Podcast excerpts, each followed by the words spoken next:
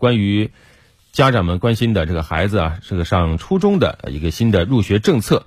武汉市发布，各区呢在四月三十号前要按照《中华人民共和国义务教育法》的规定啊，以每年八月三十一号为时限来计算的话，对辖区内年满六周岁的适龄儿童、少年调查摸底、登记造册、户籍房产证一证一致的安排对口入学，户籍房产证不一致的由户籍所在地区教育局统筹安排入学，特殊情况将由各区教育局组织有关部门甄别认定后再进行处理。其中在这个政策中还特别明确，家有三孩可以在同一所学校就读。对，这是武汉今年的新生入学政策，有一些亮点啊，比方说刚才提到的家有三孩尽量满足可以在同一所公办学校入学。另外呢，还提出呃，每一所实施义务教育的公办学校要划定服务范围，并且于五月三十一号前向社会公示。提到小学、初中新生报到时间呢，都是七月五号到六号，择校生不享受优质高中的到校指标，也就是不享受分配生的资格。另外呢，还有很多家长盯着啊，相对比较优质的一些民办中学应该怎么办呢？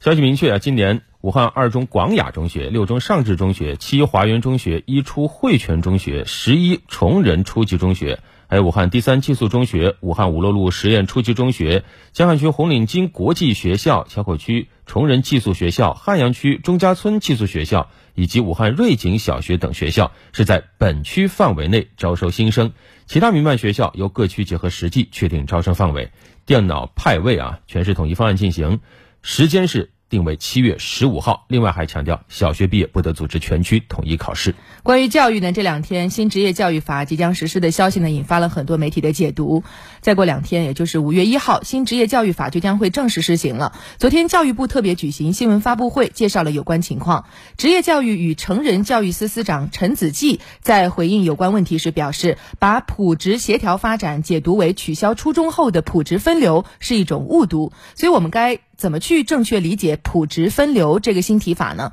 对于新修订的职业教育法该怎么去解读？接下来我们连线值班编辑王玉为大家详细梳理。你好，王玉。主持人你好。那关于普职分流呢，其实在今年二月份的教育新春系列发布会上已经做出了明确回复，发展中等职业教育在扩大就业、推动区域经济发展、改善民生方面做出了积极贡献，所以说坚持普职分流是非常必要的。而这次的新法规定，在义务教育后的不同阶段因地制宜统筹推进职业教育与普通教育协调发展，这是对我国基于双轨教育的基础上义务教育后普职分类发展做出的与时俱进、更加科学和规范的表述。它体现了我们各级各类教育优质均衡发展的理念，也是为我国高质量教育多样化发展提供了法律依据。那这次新法规定有四个关键词需要我们把握。第一个关关键词就是义务教育后。义务教育后，也就是说初中教育以后要实行普职分类教育。那第二个关键词是不同阶段，这是指高中教育阶段和高等教育阶段都有职业教育和普通教育。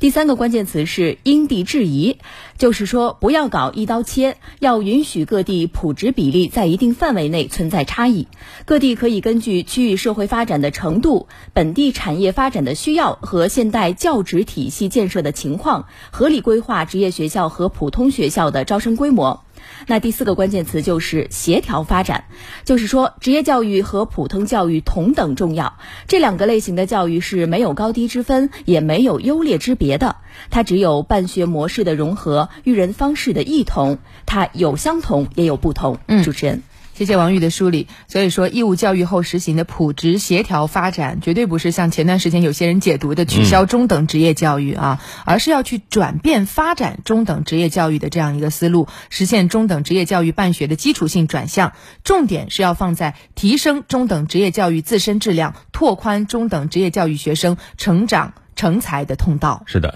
国家会通过加大政策供给，畅通发展通道，提升自身质量，提供多样化的选择，来吸引更多的学生理性选择职业教育，形成职业教育和普通教育协调发展、齐头并进的良好局面，努力让每一个同学都有人生出彩的机会。